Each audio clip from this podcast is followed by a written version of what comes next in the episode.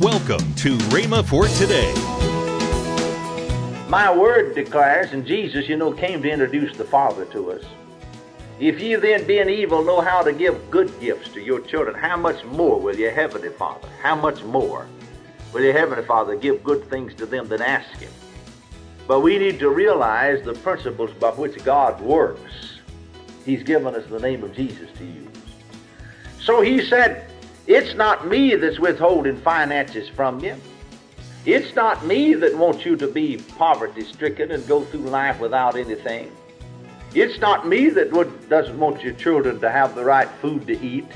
I'd be certainly the not, not the right kind of a father because any old sinner in the world that has a father heart is concerned about his children.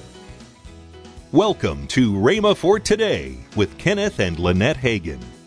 Today you'll hear more from Kenneth E. Hagin on his teaching, The Prayer Series Volume 6, on Rhema for Today Radio. Also, later in today's program, I'll tell you about this month's special radio offer. Right now, let's join Kenneth E. Hagin for today's message. Now, if you're praying for money, let me say it again. Command the money to be loosened in the name of Jesus. Now, the reason you do that, I want to point out to you is this. The money that you want to get here in this realm. You see, God's not a counterfeiter. He's not going to make any money and rain it down from heaven. The money's here in this realm. Now, God put all the silver and the gold and the cattle of a thousand hills and the world and the fullness thereof here for you and me. He didn't put it here for the devil and his crowd. But he, he put it here and then he made his man Adam and he gave Adam dominion over all of it. Then Adam committed high treason and sold out to the devil, and the devil became the God of this world. See, Adam was the God of this world. You understand how I say that? He had dominion over the world. All the work of God's hands silver, the gold, the cattle of a thousand hills, and all.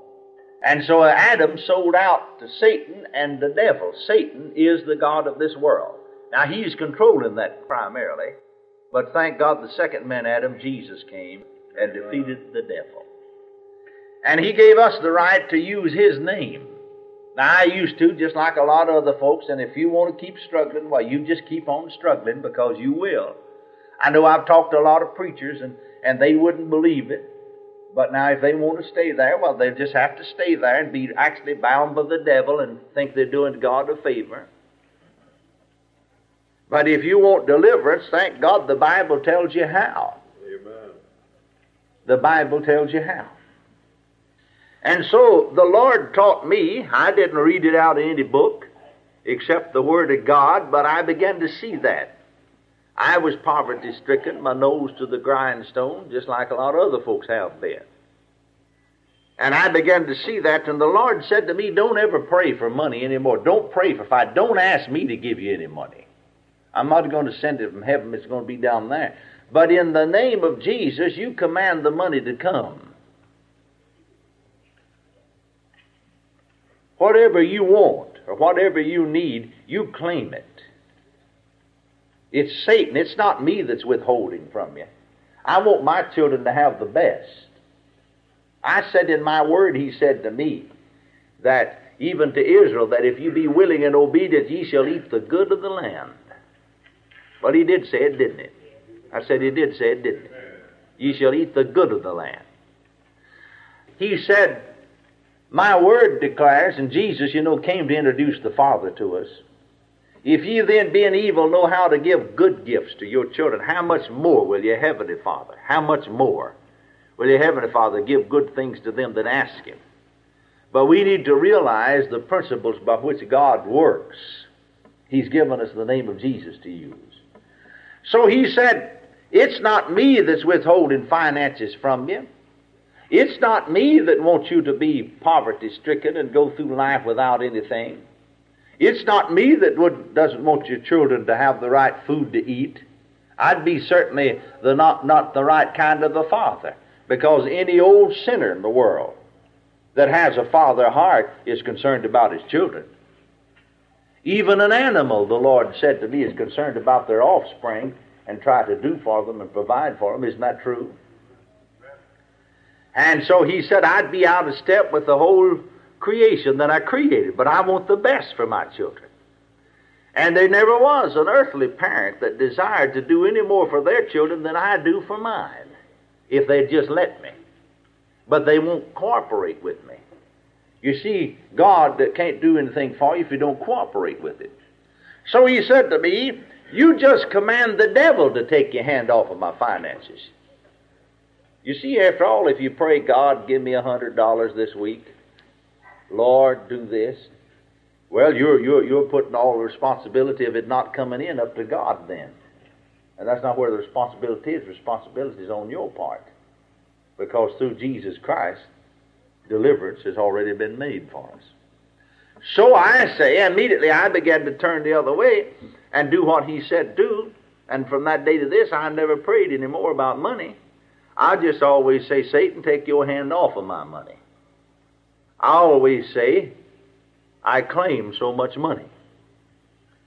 I always say, and he told me to say it, that's the reason to do that angels, you see, are ministering spirits who are sent to minister far those who are the heirs of salvation. Now, to minister means to wait on or serve. And it, I used to think that said too, that they are sent, angels or ministering spirits who are sent to minister to those who are the heirs of salvation. But it says minister for. That means wait on wait on, and serve those who are the heirs of salvation. You see, you go into a restaurant, there's a waitress comes there and ministers to you. She she waits on and serves you. That's the that's the illustration the Lord gave me while I was praying in the Spirit. And actually, I had a vision and saw an angel, and I said, Lord, who is that? What is that? He said, That's your angel. And I said, Lord, uh, my angel. Yeah, he said, That's your angel.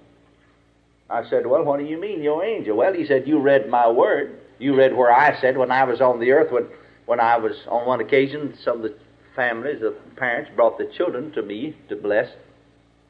And the disciples thought I was tired, so they sought to rebuke those parents. And I said, Suffer little children to come unto me and forbid them not, for of such is the kingdom of heaven. And then I also made this statement Their angel is ever before my Father's face. Remember he said that? Well, he said, just because you grow up, you don't lose your angel.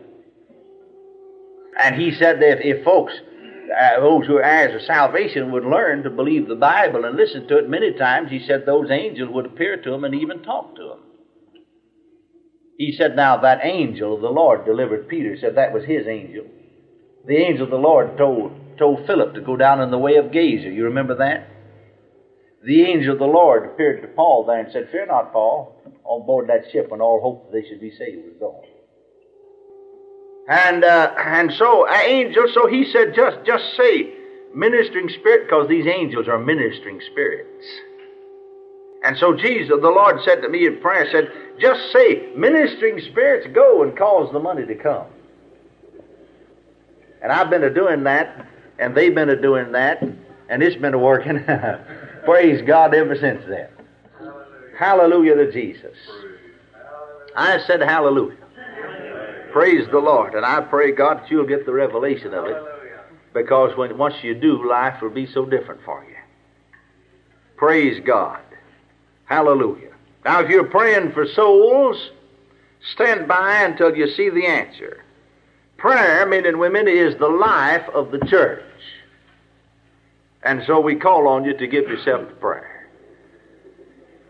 I, be, I personally tell you the truth about it. I believe that we're only in the beginning of the prayer conquest. I know God's done a lot for us, but there's going to be a lot more He's going to do in these last days.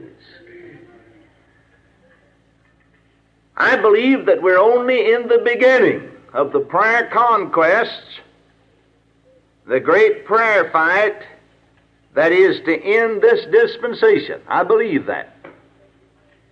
Now learn the secret of intercessory prayer, pleading for the lost world.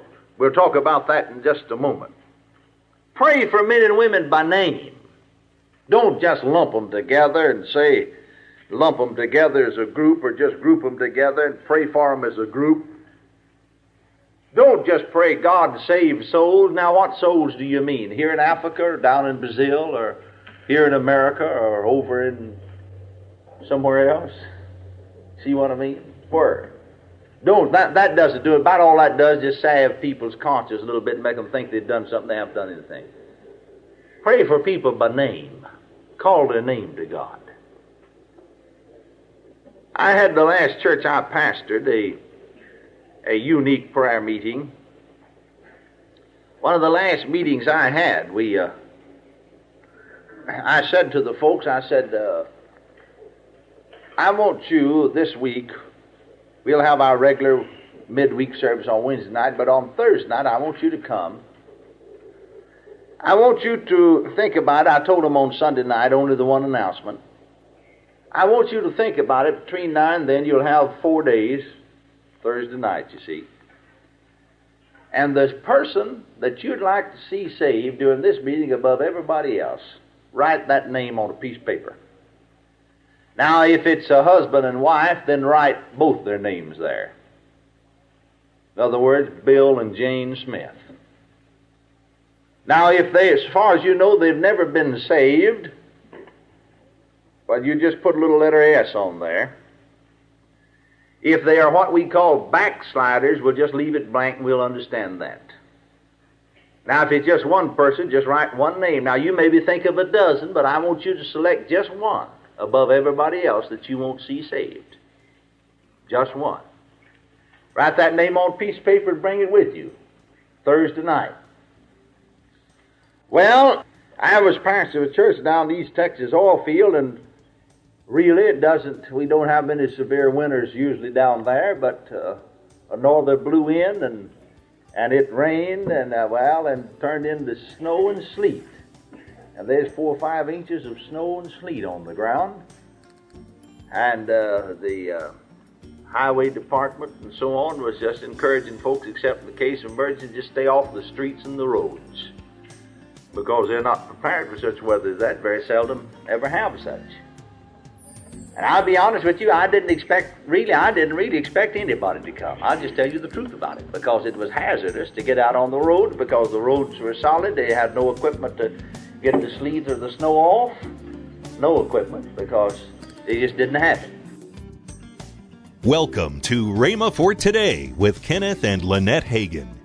You can find out more from our online bookstore with great materials from Kenneth E. Hagin and Pastor Hagin and the rest of the Hagin family. I'd like to tell you about this month's special radio offer.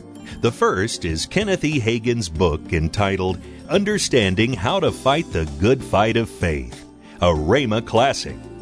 Next is Kenneth Hagin's DVD entitled The Anointing Breaks the Chains. And finally, Kenneth E. Hagin's slimline book, Right and Wrong Thinking. All three resources are for the special price of $23.90. That's $7.95 off the retail price. Call toll free 1 888 Faith 99. Again, Call toll free 1 888 Faith 99. You can also order online at rhema.org. That's R H E M A dot O R G. rhema.org. Or if you prefer to write to Kenneth Hagin Ministries, our address is P.O. Box 50126, Tulsa, Oklahoma 74150. We always love to hear from our listeners, so write in or email us today and become a part of Rhema for Today. Now, let's join Ken and Lynette Hagin. For you in Oklahoma City area, don't forget Northwest Expressway. 8921 Northwest Rhema, Expressway. Rhema Bible Church, Oklahoma City. Come on out and be with us on Sunday. Enjoy the weekend and come and enjoy Yes. Sunday night, Sunday morning on Sunday night at 6 p.m. That's right. Tomorrow on Rhema for Today, we'll continue Kenneth E. Hagin's life changing message. That's next time on Rhema for Today with Kenneth and Lynette Hagin.